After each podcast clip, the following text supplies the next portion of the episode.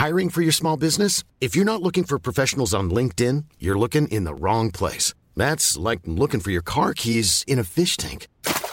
LinkedIn helps you hire professionals you can't find anywhere else, even those who aren't actively searching for a new job but might be open to the perfect role. In a given month, over 70% of LinkedIn users don't even visit other leading job sites. So start looking in the right place. With LinkedIn, you can hire professionals like a professional. Post your free job on linkedin.com slash people today. För att jag ska kunna få ro och frid, vilket jag inte hade där och då, är att jag måste göra någonting som inte bara gynnar mig utan gynnar andra. Det har en bigger liksom, purpose. Um, så jag tror att mitt kall är förändring. Välkommen till En timme med där jag, Sanja Tigeltia, träffar människor som inspirerar mig. Vi pratar om deras karriärresa, lärdomar, motgångar och helt enkelt självutveckling från ett businessperspektiv. I dagens avsnitt så möter jag entreprenören och fotomodellen Roger Dupé som har gjort en internationell karriär och gått visningar för bland annat Kenzo, Björn Borg, gjort kampanjer för Rolls-Royce bara för att nämna några. Arbetat med världens främsta supermodeller.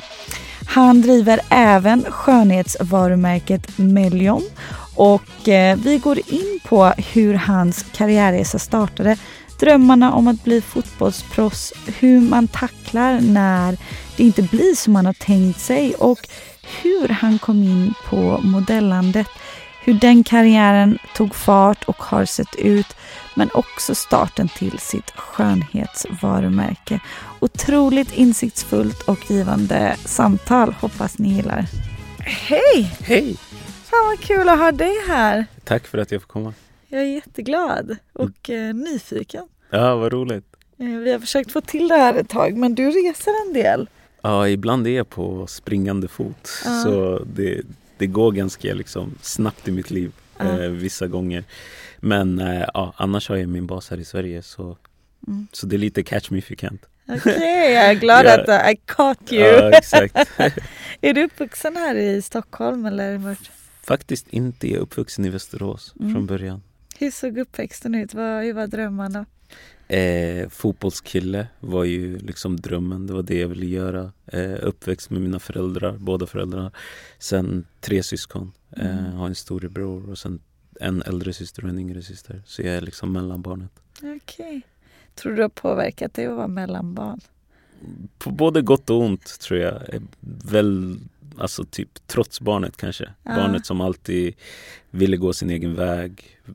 Har bara gjort saker som jag tycker är roligt. Eh, gillar inte att följa liksom, normer och mallar. Så jag var väl en, en liten rebell när jag var, när jag var yngre. Och så. Är det så? Mm. Och eh, drömde du redan då om att bli eh, modell? Eller vad, hur, liksom, vad hade du för framtidsdrömmar? Nej, utan det var bara fotboll. Eh, jag tror att jag var, jag var väldigt blyg som liten som barn tror jag. Eh, och för mig var liksom fotbollen var nästan som som mina föräldrar. Den, den tröstade mig, den fanns alltid där för mig. Eh, sen när jag gick i skolan så eh, gick jag i en väldigt svensk skola och där var det väl någonstans att jag inte tänkte kanske på hur jag såg ut men där och då så påpekade väl folk att man såg annorlunda ut. Och då återigen var så här, fotbollen var där för mig för när du är duktig på fotboll då vill barn vara med dig och sen gav det mig väl någonstans en så här confident i att jag var bra på någonting och att jag dög och så vidare. Så fotbollen har väl verkligen så här betytt mycket för mig men också fått mig att eh, hamna på rätt spår även om jag var ute och trasslade lite och sådär. Så. Mm, mm. Jag fattar. Och det, och det gör ju mycket, alltså sporten förenar ju många på det sättet oavsett vad man kommer ifrån, vem man är. Alltså det, man är där för en och samma sak. Mm.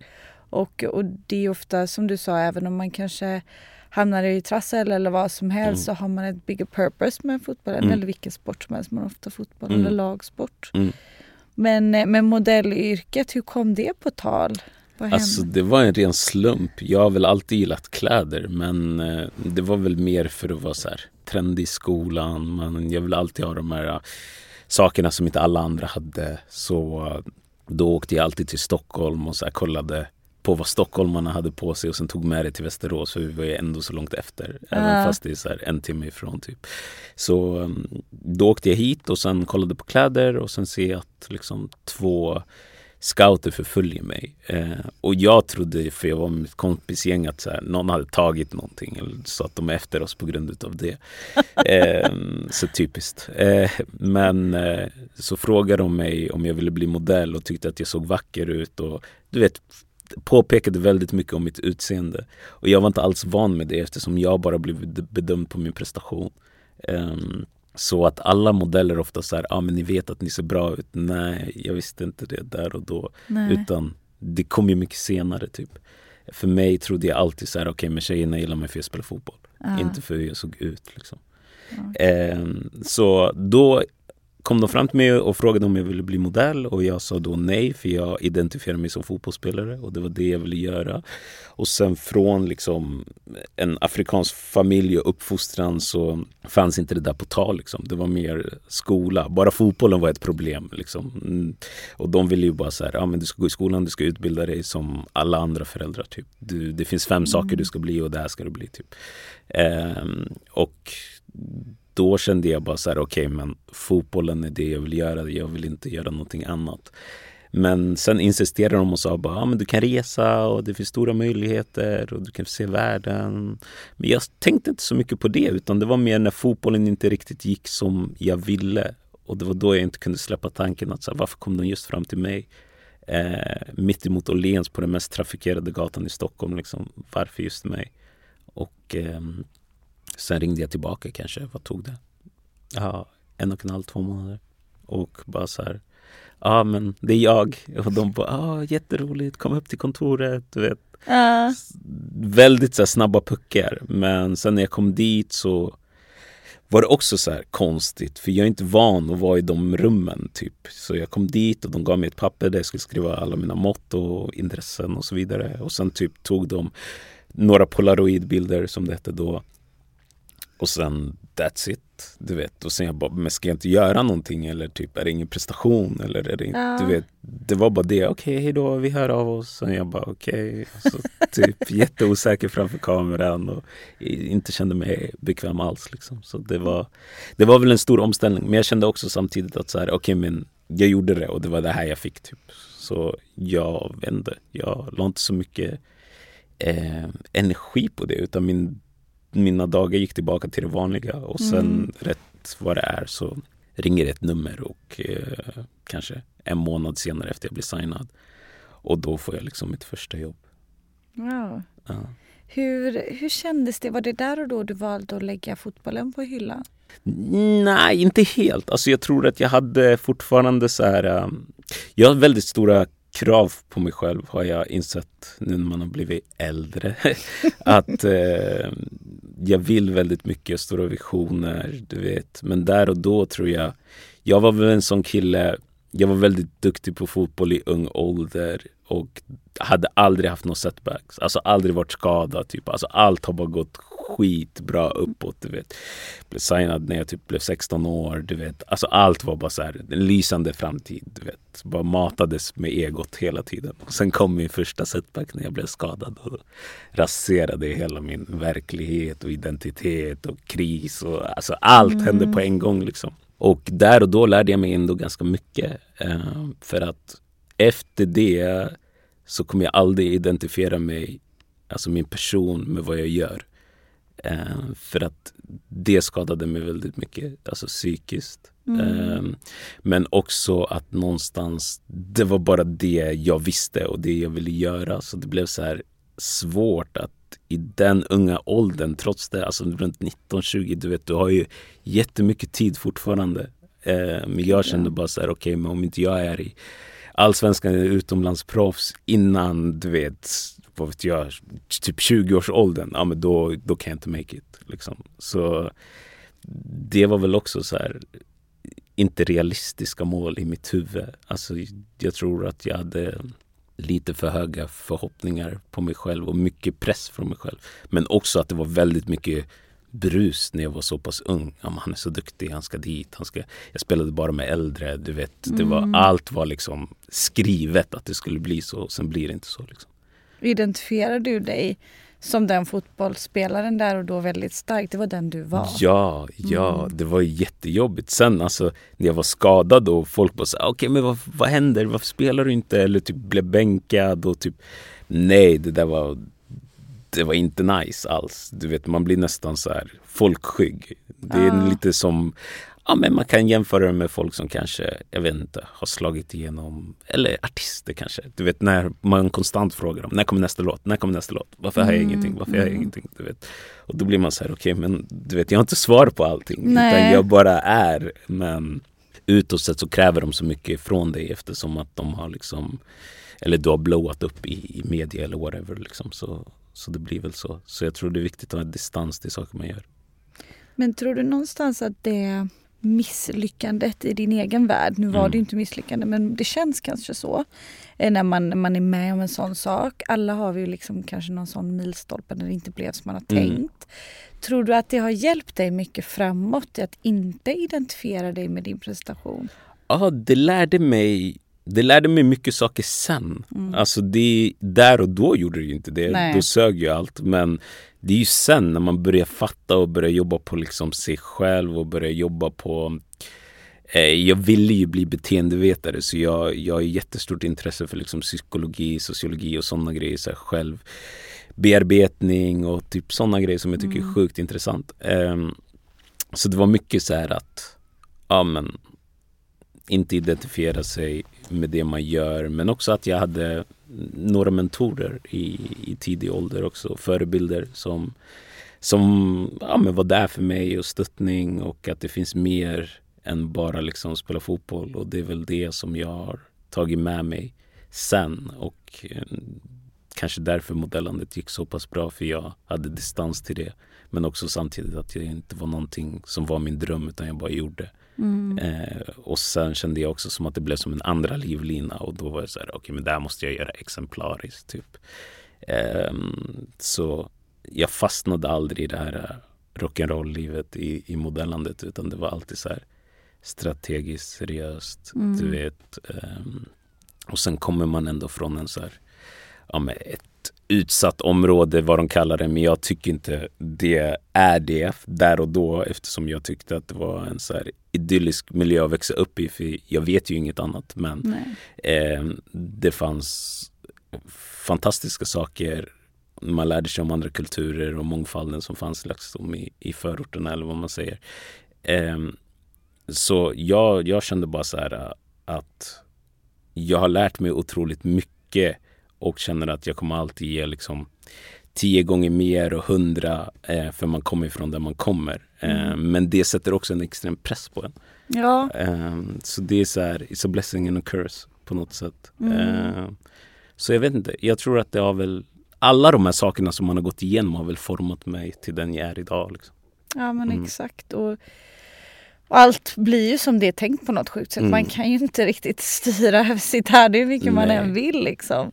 Så det är bara att acceptera läget brukar jag tänka göra det Ja. bästa av idag. Exakt. Men ehm, jag är ändå nyfiken på hur du behöll ditt jag i allt modellande. För jag tänker när det, river, när det rev igång och blev liksom Mm. du började ut i världen. Jag kan tänka mig att det var en hel annan, helt annan livsstil som erbjöds. Och rock'n'roll-livet. Ja, ehm, jag tror att eh, alltså när man kommer från de platserna jag kommer ifrån då ser du saker ganska tidigt. Um, så jag har sett saker ganska tidigt, jag har varit med om saker ganska tidigt. Eh, speciellt liksom destruktiva saker ser du ganska tidigt och någonstans får man välja ganska tidigt, vill vara en del av det eller inte. Det finns nästan två val att välja eller man kanske har tre val att välja. I don't know. Eh, och det är antingen liksom studier, whatever, eller så är du duktig på något eller så faller du. Så det är de tre olika vägarna som finns där som man har som val när man kommer från där jag kommer. Ehm, så för mig var det så här, okej men jag har redan sett det så nyfikenheten fanns inte där på samma sätt. Och många i branschen som jobbar med film eller mode, de kommer ju oftast från liksom privilegierade familjer och så vidare. Så för dem blir det kanske coolt, nytt, intressant, nyfiket. Du vet eftersom att de kommer från en sån trygg punkt. Mm. Men Och inte folk, lika mycket att riska. Nej, inte riktigt. Men folk som kommer från där vi kommer är så här. Okej, okay, men du ser ju de här sakerna varje dag. Alltså du ser folk som kanske inte har båda föräldrarna hemma eller du vet, man förstod inte då att varma mackor i ugnen betyder, kan betyda fattigdom. Du vet, ja, det, exakt, ja. det är andra saker som du ser. Eller bara så här, föräldrarna är aldrig hemma. Oh shit, vi har lägenheten hela natten, kvällen, två dagar. Mm. Eller typ, okej okay, men hämta en Playstation-kontroll för honom så går vi och spelar hos honom och sen han har ett spel och sen du vet vi sätter ihop det. Eller typ, ja, men dela på kläder. Mm. Okej, okay, jag vill ha den här jackan på fredag för jag ska träffa en tjej. Eller, Mm. du vet, så det är en annan typ av gemensam när man växer upp. Men där och då ser man inte det. Man ser det bara som typ så här brödraskap och familj. Typ. Mm. Ja, men verkligen. Och jag förstår verkligen vad du menar med alltså att du var kanske fokuserad på det du gjorde med modellandet. Att det inte lockar lika mycket Mm. jämfört med om man har varit avskärmad från allt det och kommer ut i världen helt grön. Ja. Och bara så här, shit vad spännande allt Mm. annat är. Ehm, men ehm, hur, hur var det bakom kulisserna? Är det slitsamt? Eh, väldigt ensamt skulle jag väl säga. Ensamheten är ganska stor. Eh, men också slitsamt eftersom att det som stör mig lite med modellandet är att jag bestämmer inte över mitt egna öde. Mhm. Och någonstans så känner man väl att man har något slags av kontrollbehov Mm. av att så här, men det är ju mitt liv. Jag vill kunna navigera eller göra det på bästa möjliga sätt. Men här handlar det mer om så här om du ska please alla andra för att i hopp om kanske den här personen gillar dig eller i hopp om att det här brandet gillar din look eller din personlighet. Eller du vet, det sitter ju inte i dina händer i slutet av dagen. Det enda du kan göra är att komma som du är och vara i din bästa fysik eller whatever. Men det är fortfarande så att du ser ut som du gör. Mm. Du vet, du kan inte gå och ändra på din look. Medan i fotbollen eller något annat så är det så här, okej okay, men träna mer. Okej, men då kan jag göra någonting åt det. Här kan jag inte göra någonting åt det. Om min agent inte gillar mig, du vet, Du kan ju inte göra någonting. Vad Fan vad frustrerande, speciellt om Ja. man är prestationsperson. Ja, så det blir så här, jag vet inte, där någonstans får man ju tänka smart och strategiskt och bara hur navigerar jag i det här och vad vill jag göra med det? Eh, men jag är väldigt tacksam för modellen. Det har öppnat fantastiska dörrar för mig. Jag har fått resa världen. Jag har träffat människor som jag aldrig, alltså någonsin skulle träffa. Eh, byggt kontaktnätverk. Du vet, känner inte mig som en turist. Släng mig i vilken modemetropol som helst jag hittar. Jag vet hur jag ska navigera. Vart i länder som jag, du vet. Mm. Det, det är också en blessing att kunna så här, okej okay, men jag har kunnat leva Ja, det låter kanske sjukt att säga men på mitt yttre att kunna liksom ja, men, ta hand om mig själv och Mm. göra sådana grejer. Känner, du, känner du någonsin press som modell? Att bara så här, shit jag måste hålla mig snygg, jag måste hålla mig träna. Alltså du vet den grejen eller? Där är det också. Det, det är, jag tror att många har den pressen. Eh, men för mig har det blivit så här. Jag vet, därför tror jag allting har en mening. Så fotbollen, jag tränade ju hela tiden. Så träning för mig kommer naturligt. Så för mig när någon säger att du inte tränar, det är konstigt. Förstår du? För Mm. mig är det så här, okej okay, men tränar du inte? Alltså Ja, det är så här, ja. Det gör man ju bara. Det, det är bara där. Förstår du? Så om en agent säger så här, men du vet, du behöver träna. Då är det så här, men jag tränar ju redan. Du vet. Ja, Sen handlar det väl om skruva hur mycket, såklart. du vet, vad det handlar om. Men jag tror mer på så ett sunt levnadssätt. Förstår du vad jag menar? Så i slutet av dagen har jag också blivit tillräckligt gammal för om någon vill ha dig så kommer de boka dig regardless. Du vet, i Exakt. slutet av dagen. Det handlar inte om centimeter. Det Nej. handlar om vem du är, vad du har gjort. Du vet, eh, det finns vissa modeller som inte alls är sample size, du vet, eller whatever. Och på grund av att de gillar dig så kommer de boka dig. Liksom. Mm. Så det är inte så mycket du kan göra. Förstår du? Nej, alltså, mycket är inte i dina händer. Även fast man, man vill tro det i början när man inte kan industrin. Du vet. Är mycket nätverksbaserat även Det modell? också, det är klart. Ja, Det är ja. klart. Alltså i slutet av dagen när man kollar på det, då är det så här, okej men det fa- fanns vissa shower där och då som var så här, okej men nu vill vi ha skådespelare. Eller nu vill vi ha, vi ska sourca någon som ser ut så här eller vi ska bara streetcasta. Du vet, vad ska du göra? Du kan ju inte göra någonting. Alltså, det är visionen där och då. Liksom. Och vad känner du har liksom varit de största motgångarna i, i modellyrket? Alltså där du känner så här, fan det här har varit tufft eller det har inte varit som jag tänkt mig och så har du fått kriga dig igenom. Alltså alltid har det ju varit ett krig eftersom att det, det känns som att det är du mot först agenterna och sen mot hela världen. Du uh. vet. Men jag tror att mycket av varit det jag krigat mig igenom är så här, okej okay, men jag är inte nära, jag har ingen trygghet. Det är väl det som har varit jobbigt med modellen. Du vet inte när telefonen slutar ringa. Du vet, du, när jag jobbade som mest, jag fick också en, typ, en panikkris. Jag bara, jag vet inte ens vart jag är. Du vet, alltså jag flyger mellan kontinenter och länder och gör det och ska vara trevlig där och ska alltid komma, du vet vara snäll, trevlig, bemötande, du vet hela tiden. Jag är också människa. Mm. Jag har också mina dagar. Alltså saker kan också gå fel på min väg eh, tills jag kom och ska göra ett jobb med dig. Du vet. Mm. Men folk tänker inte på det. Nej, nej, De tänker ju bara att du ska vara modell och du ska vara glad och du ska göra allting. Ni vet ju inte vad som har hänt i mitt liv. Nej, under eller vad tiden, du genomgår. Eller vad jag gör, eller, vad jag Exakt. Ja. Så det är väl det som har varit jobbigt, att man hela tiden måste sätta på en fasad av att så här, aha, men jag alltid, jag ska ge så mycket energi, jag ska alltid vara glad. Till slut man blir bara så här, man blir ganska tom för att det är, det är en, en glamorös värld i en oglamorös industri. Du vet, så det blir nästan så här som du lever i en bubbla.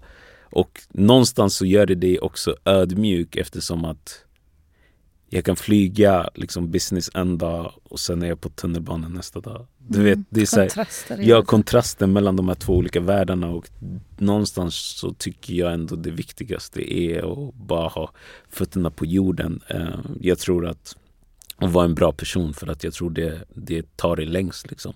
Mm. Men sen i den här branschen så ser man ju hur folk ändras och formas för de tror att de behöver liksom ha vara på ett sätt eller liksom armbågarna utåt för att klättra snabbt eftersom mm. det är en väldigt konkurrensutsatt industri. Det är många som vill det.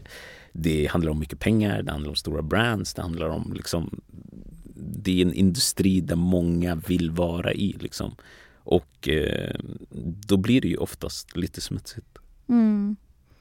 Jag tror lite som du säger att ärlighet och snällhet varar längst. Mm. För at the end of the day we're all people. Alltså yeah. vilka beslutsfattare det än är yeah. så är det så här är de, är, är de någon man ens vill jobba med oftast och är bra människor så kommer de se bra människor. Mm.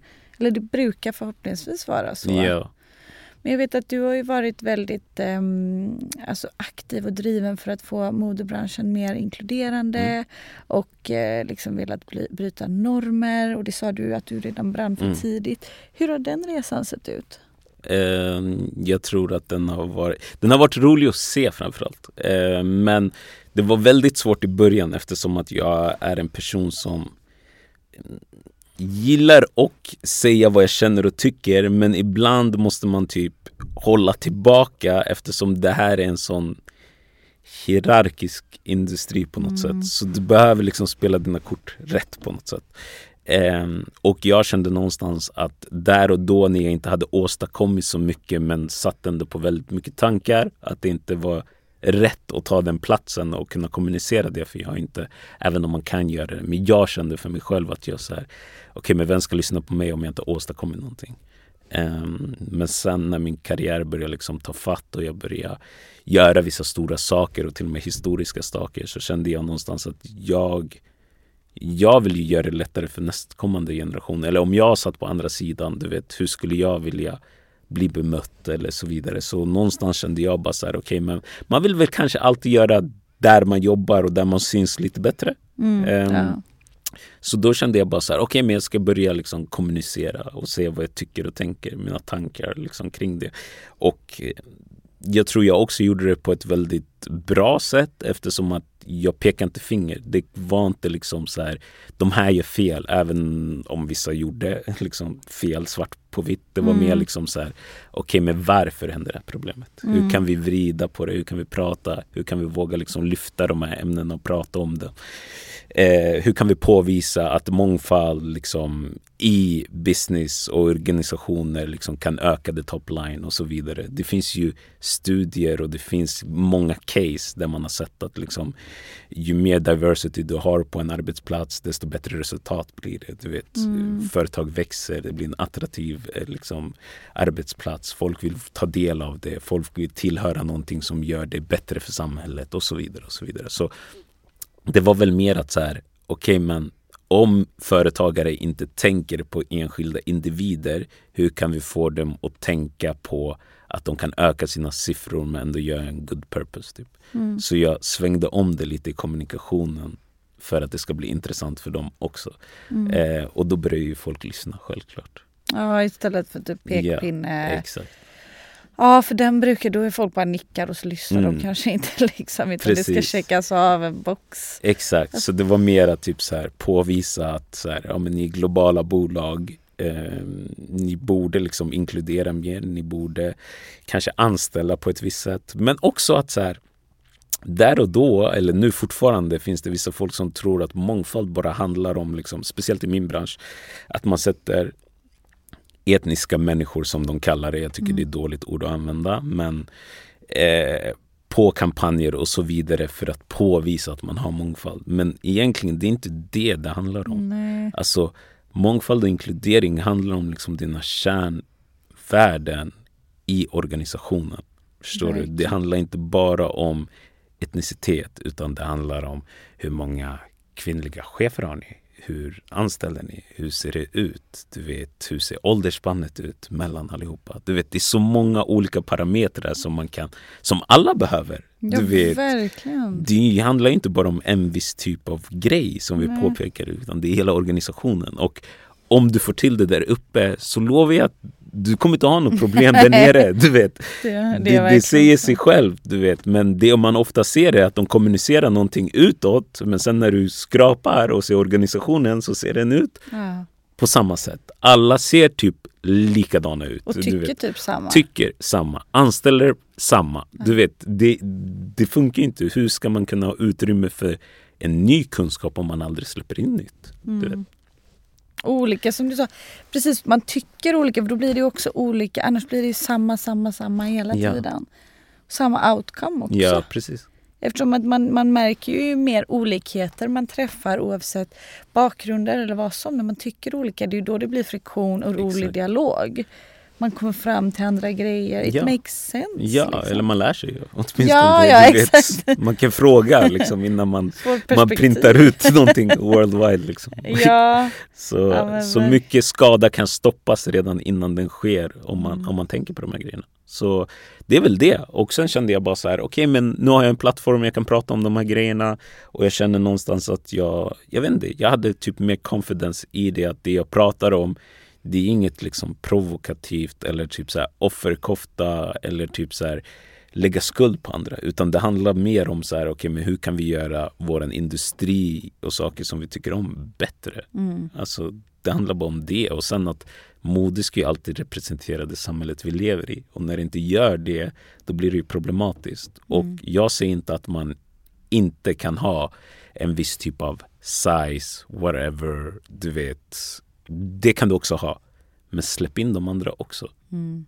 Alltså, det handlar ju bara om det. alltså, öppna upp lite för de andra också så de också känner sig inkluderade. Det är, det är bara det. Mm. Det, är mm. inte, det är inte mer än så. Och känner igen sig med varumärket. Ja, exakt. Det är det, för det speglar inte samhället annars. Nej. Det blir så skevt. Det blir ja. en liten minoritet. Exakt. Och du har ju hunnit skriva en bok också. Mm. Alltså, du har hunnit göra så sjukt mycket. Ja. Det är som du sa, hur många liv har du haft hittills? Ja, man kan, man kan tänka sig det. Den motvilliga modellen. Ja. Alltså, hur kom det sig att du skrev en bok? Det var ganska random. Ja. Eh, jag tror inte på tur. Jag tror att du skapar din egna tur. Eh, och när jag hade, liksom, jag bodde i New York. Jag var på toppen av min modellkarriär. Jag levde verkligen drömmen. Men jag var ju inte glad. Det var väl där någonstans som var så här. Den här lilla pojken från Bäckby ser sig själv på Times Square, pryder liksom billboards, är i alla tunnelbanor, bor mitt på Manhattan. Du vet, jag levde det livet men jag var inte glad och det handlar väl om, om tomheten och att jag någonstans jag tycker om det jag gör. Det var inte det utan det kändes bara jag Alltså det finns ingen mening med det jag gör. Det finns ingen större liksom purpose med det jag gör. Det handlar bara om att typ så här, se bra ut, tjäna pengar, that's it. Mm. Eh, så jag behövde typ något djupare, någonting att ge tillbaka, någonting att göra för andra. Typ. Eh, och då började jag liksom föreläsa och eh, då tänkte jag någonstans att jag vet problemet som vi typ ser just nu som helt kaos i världen, eh, men framförallt i Sverige om folk som väljer liksom fel väg. Vad kan man göra? Vad beror det på? Liksom? Och eh, där och då så var det så här, okej, okay, men det är oftast två vägar. Antingen blir du rapstjärna eller du vet fotbollsspelare. Det är oftast de man hör från i förorten. Eller så är du duktig på studier. Och jag bara så här, men det finns ju jättemånga yrken och många andra saker som du kan bli väldigt duktig på men ja. att folk inte, du vet, de är inte typ medvetna. Och jag var inte heller medveten. Vadå? Du kan jobba inom modeindustrin som typ stylist. Mm. Alltså ingen vet att du kan jobba som stylist. Nej. Eller typ ingen vet att du kan jobba med sociala medier. Eller ingen vet att du kan jobba med så här. Det finns hur många yrken som helst där man är bara inte medveten om att man kan göra det. Du vet. Man vet bara de här traditionella sakerna. Man är bara lärd. Så. Exakt. Mm. Ehm, så då var det mer att jag så här, formade min föreläsning att det, alltså bara för en dörr stängs betyder inte att andra inte kan öppnas. Och att bara för att du har en dröm betyder inte att du kan få en ny dröm. Så jag började prata om de grejerna. Att från min dröm var ju fotboll och nu gör jag någonting helt annat men brinner för det också. Mm. Du vet, så nu har jag ju fått nya drömmar. Fast det var min första dröm. Liksom. Mm. Och min första dröm gick inte igenom. Men även fast de andra sakerna inte var min dröm så blev de ju min dröm sen eh, på olika sätt. Att om jag kunde resa, träffa nya människor, nya kulturer, lära mig saker, bo på platser. Det var ju saker som jag drömde om också där och då. Jag visste bara inte hur jag kunde nå det på ett annat sätt. Liksom. Exakt. Um, och uh, då började jag prata om de här grejerna och sen kom jag i kontakt med en förläggare som hade hört eh, det jag hade pratat om och hon bara det är helt sjukt vad du har åstadkommit och varför vet jag inte vem du är? Jag bara i don't know, du vet många tror att jag bor och kommer ifrån utlandet. Många trodde att jag var svensk men jag bodde utomlands. Men de refererade inte mig till Sverige på något sätt. Eh, och sen när jag väl kom hem och ja, men, började synas och höras och prata här så började folk förstå att jag var svensk. Du vet. Och, mm. och då sa hon så här, okej okay, men du, du måste skriva en bok. Det, det är sjukt. Vet, och jag skriver en bok. Alltså jag? Nej, alltså, jag vill inte skriva en bok typ. Eh, och det var väl också för att jag är en väldigt reserverad person kanske. Mm. Eh, det tar lite tid att lära känna mig. Men sen när man lär känna mig så ser man andra sidor. Eh, och jag kände bara okej okay, men jag kan inspirera andra och jag känner det någonstans att jag har eller det är viktigt att berätta en sån här historia när man kommer från där jag kommer och har gjort vissa liksom, milstolpar eh, som den första. Eh, och då är det viktigt att så här, ja, men vad lärde jag mig? Vad kan jag liksom pass down? Ehm, eh, och då sa jag så här, okej okay, jag går med på det och göra det. Uh, och då jag visste inte ens, jag frågade inte ens vad det var för förlag, ingenting. Du vet, jag bara, ja, jag gör det. Och sen är det ju Nordstedt, och Sveriges äldsta och största ja, förlag. Liksom. Och sen från där så blev det så här, okej, okay, Bonnier vill också göra, så det blev, det blev värsta grejen kring det också. Och jag var bara så här, okej, okay, men det kändes bäst med Norstedt så det, det blev dem. Eh, även om jag inte har någonting emot Bonnier. Eh, så blev det dem och det kändes rätt. Eh, sen gjorde jag det och släppte den boken och eh, det blev ju väl också en, en succé liksom, så det var kul. Och din senaste passion mm. är ju faktiskt att du är inne i skönhetsbranschen. Mm. Och det kommer väl lite efter corona att du lanserade. Mm. Hur uttalar du varumärket? För jag vill inte säga fel. Ja, Melion. Melion. Mm. Det är inte svårare Nej, än så. Det är inte svårare ja, vad bra. Ja. Och kan du inte berätta lite, vad gör att, att ni sticker ut? För att det är ju skönhet framförallt för män. Nej, unisex. Ja, det är mm, det. Det är unisex. Ja, men vad bra, för ja. jag känner det. Alltså, det är samma hud. Ja, eller, eller, så, eller, Det är lite skillnad. Det är lite skillnad. så rätt ska vara rätt. Det är, alltså, män har tjockare hy. Män har mer kollagen i sin hy. Är det så? Och män har hår i ansiktet. Alltså ja, det är klart. Ja, ja. Så därav så behöver män oftast mer fukt i sina produkter. Eh, men eftersom att kvinnor, män blir lite som vinet här så det är orättvist i den här fasen. Ja. Men kvinnor har ju bättre produkter på marknaden. Så det jag lärde mig under modellandet var använd bara kvinnliga produkter. För att de är de bästa produkterna eftersom de ger mest eh, eller bäst resultat. Typ. Okej. Ehm, så det var väl det jag lärde mig. Men nu har man ju kommit så långt fram i själva utvecklingen och allt. Så jag kände bara så här, okej, ska man vara nytänkande och rätt i tid och om det är det enda som skiljer sig, ja men boosta produkterna med bra ingredienser som ger tillräckligt mycket fukt och så vidare. Så kan båda använda dem. Mm. Eh, för vad då? Ja, för jag behöver massa fukt också. Ja, men också att vadå, som man har det väl oftast blivit så här om man har flickvän, man är så här okej men kan du applicera det här på mig? Ah. Du vet, man vill inte ta tag i det själv. Och men man tycker att det är väldigt mysigt och Ja. man vill göra det för det, det är nice, du vet. Det är nice att ta hand om sig själv. På alla Ja, alltså, tjej, jag tycker det är jättenice när en Mm. man tar hand om sig. Ja, jag tycker också det är Det viktigt. tecken på självkärlek. Exakt. Liksom. Exakt. Så det var väl det var därifrån jag lärde mig mycket av hudvården men också från min kultur. Eh, min mamma sa alltid till mig att det var viktigt att jag tog hand om mig själv.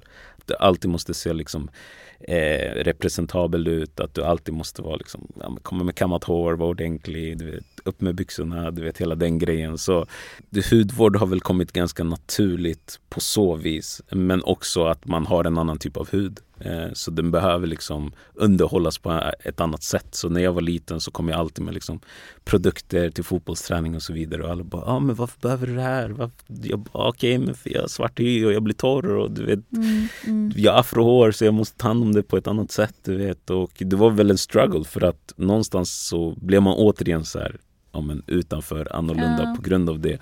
Eh, men sen också att skönhetsbranschen har liksom glömt bort en hel eh, majoritet av människorna i världen för att bara fokusera på ett ideal som då har varit liksom ja, men det västerländska idealet. Mm. Och jag kände någonstans här, okej men om 90% av var- världens popularitet har mörkare hudtoner, varför fokuserar ingen på dem?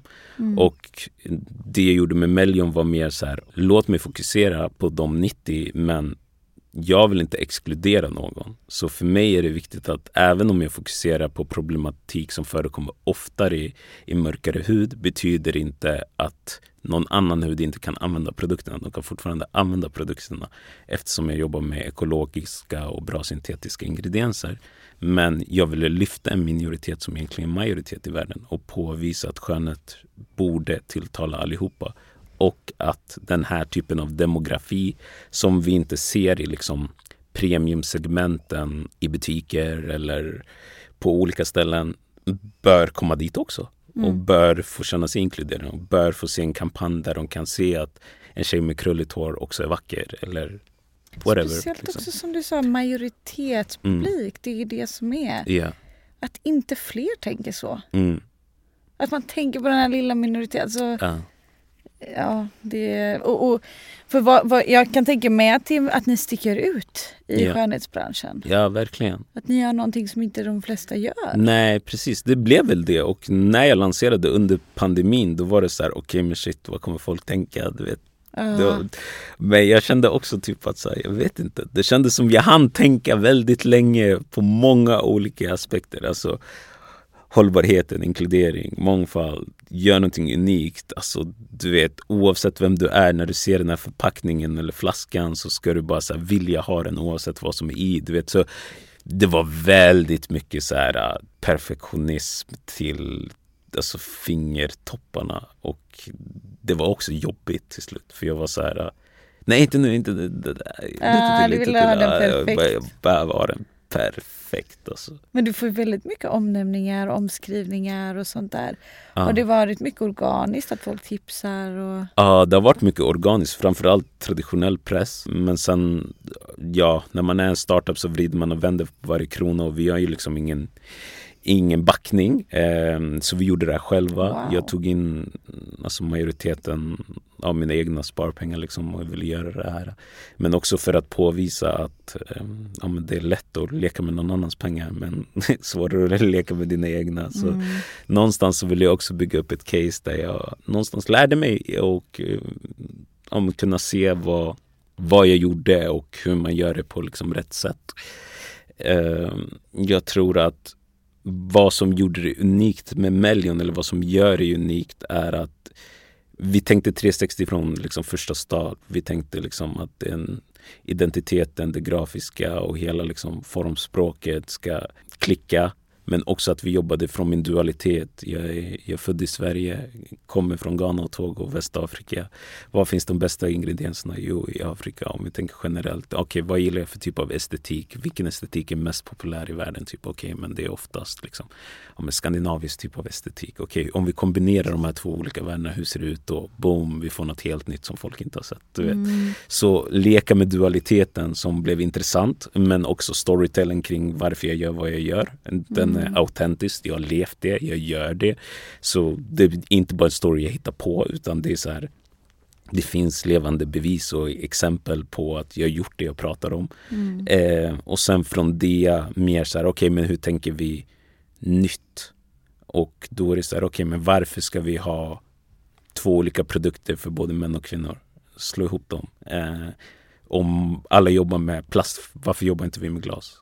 Alltså Exakt, att hela tiden, ah. du vet, försöka göra någonting för att sticka ut. Okej, okay, eh, majoriteten har för mycket produkter. Varför behöver du ha en 13 step för att ha en healthy good looking skin? Mm. Vad är bare minimum? Okej, okay, skala ner det. Ja, Vi lanserade med fyra produkter. Du vet.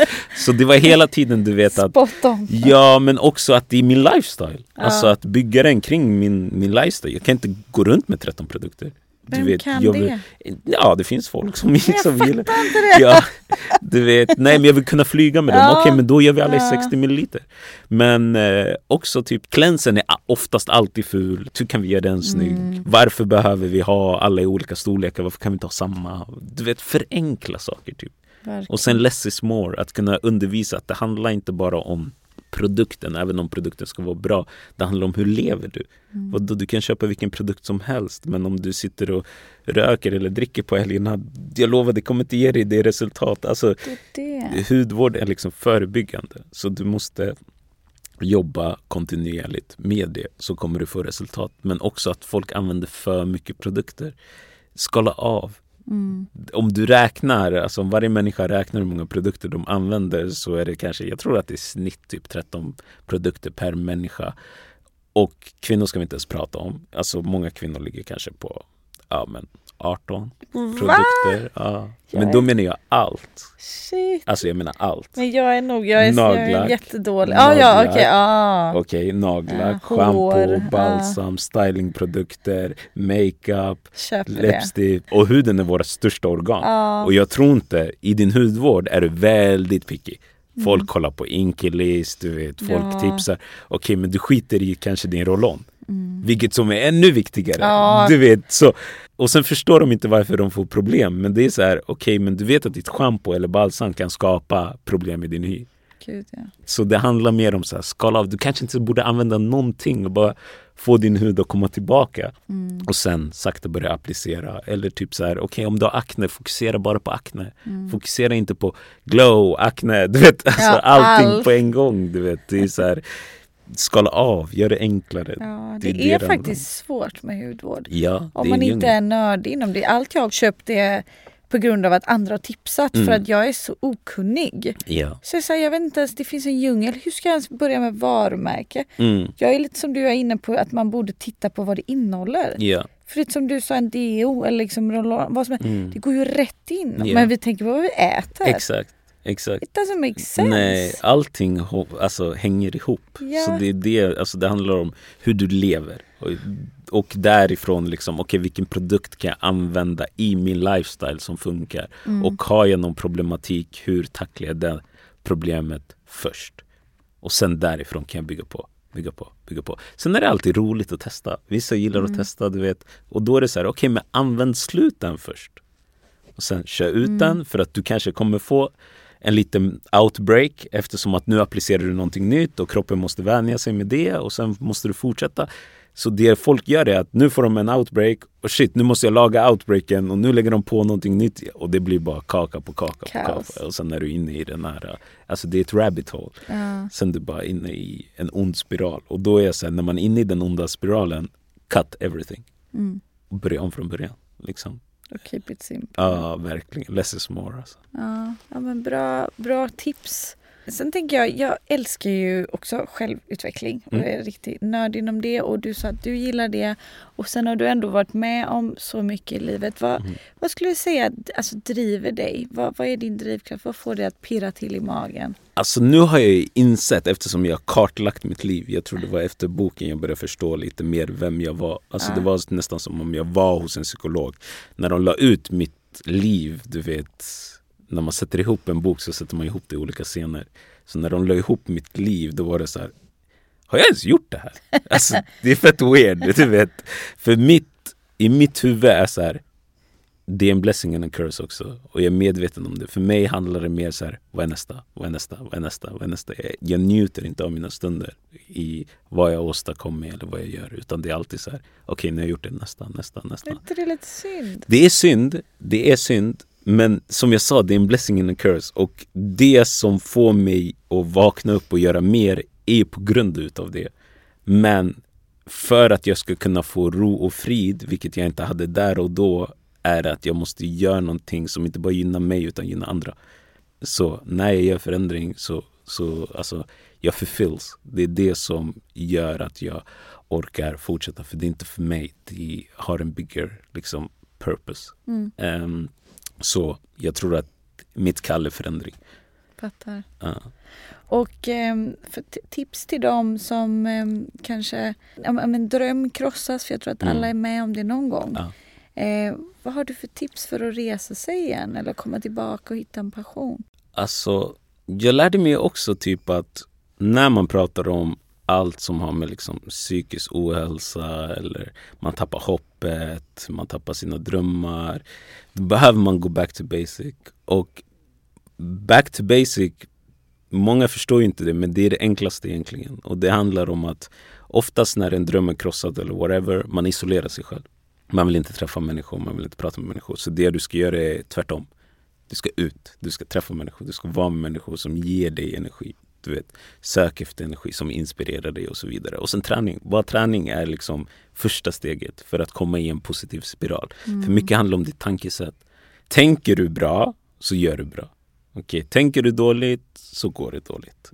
Så det är liksom så simpla saker men det är lättare sagt än gjort. Men när man är i det här skedet så måste man någonstans så här, okej men det är också inte hela livet. Nej. Det är en minimal aspekt av ditt liv.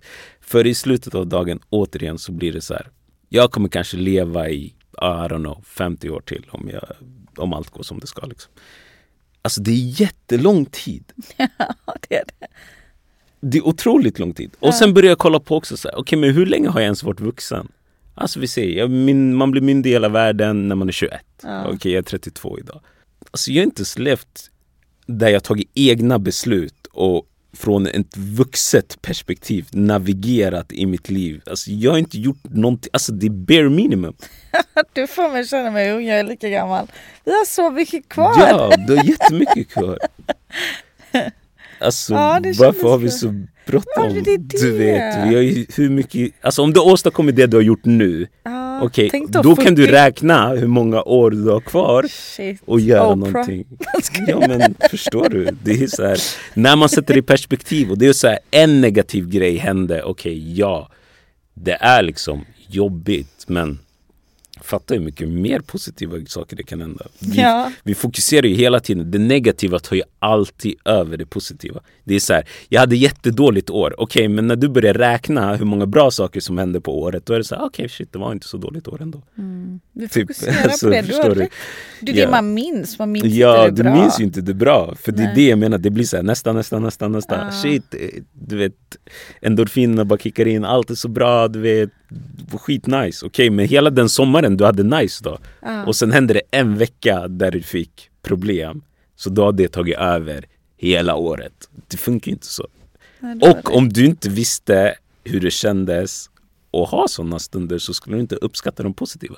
Jag tror mycket på liksom så här, det måste finnas eh, negativt och positivt.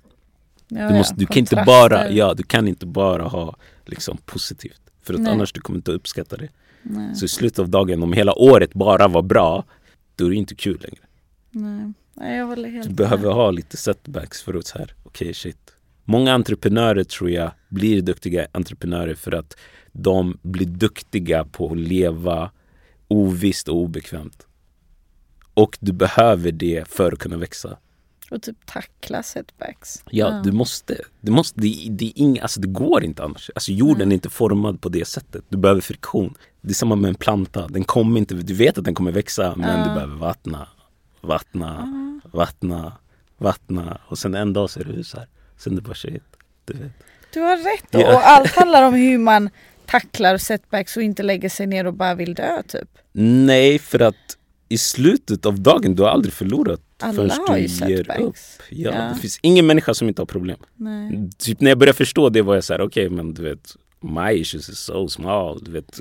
när man sätter det i perspektiv, det är så här, okej du har ingen aning vad folk går igenom. Du Nej. vet, du, du ser bara vad folk vill att du ska se. Ja, du bara, oh, jag önskar att jag hade hans liv. Sen bara, okej när du får veta Ja. personens liv, bara nej, aldrig, det spelar ingen roll. Jag skulle aldrig vilja ha personens liv. Du vet. Nej alltså jag lyssnar på Jada Smith. Ja, Hennes avsnitt Mm. i Jay Shetty idag. Mm. Det var en sån eye-opener. exakt. Hon var verkligen så här, gått igenom ett otroligt Mm. mörker och hon bara, man har ingen aning. Nej, Man ser en känd person. Alltså så här, exakt. det är så intressant när man får höra någon Mm. story. Och bara wow. Ja, och framförallt också, det tycker jag är så här, jag vet inte, vi mäter success i så yttre liksom, Mm. aspekter hela tiden. När det egentligen borde handla om inre aspekter. Gud ja. Mm. Och, och ja, precis, och, och jag tycker någonstans hur upplyst en person är i någonting lite högre än det ytliga kan jag tycka wow, Mm. den personen har kommit långt. Exakt. Jag kan respektera sånt att bara så här, oj den här personen har jobbat med det här eller börjat tänka i de banorna eller typ så här. För att man märker ju idag att vilken framgång du än har om du är uppe i ditt ego jämt så Mm. då är det så här, du är inne i ett, liksom ett hål. Ja, det Alltså, spelar ingen roll. Och sen nej. framförallt, jag vet inte, jag är väldigt glad att jag träffat så många olika människor, både högt och lågt. För där är så här, i slutet av dagen så ser du så här, okej det spelar ingen roll.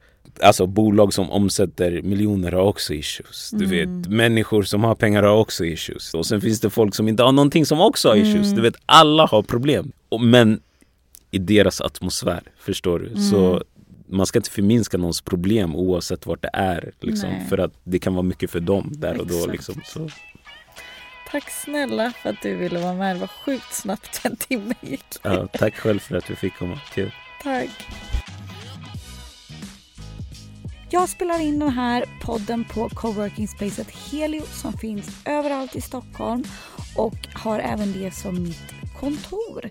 Eh, helio finns på flera ställen runt om i Stockholm som sagt och även i Malmö. Så letar du efter en kontorsplats och kika på helio.se men så sitter de även inne på otroliga podcaststudios som man kan boka.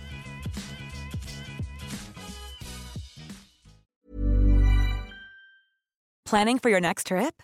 Elevate your travel style with Quince. Quince has all the jet setting essentials you'll want for your next getaway, like European linen, premium luggage options, buttery soft Italian leather bags, and so much more. And is all priced at 50 to 80% less than similar brands. Plus, Quince only works with factories that use safe and ethical manufacturing practices. Pack your bags with high-quality essentials you'll be wearing for vacations to come with Quince. Go to quince.com slash pack for free shipping and 365-day returns.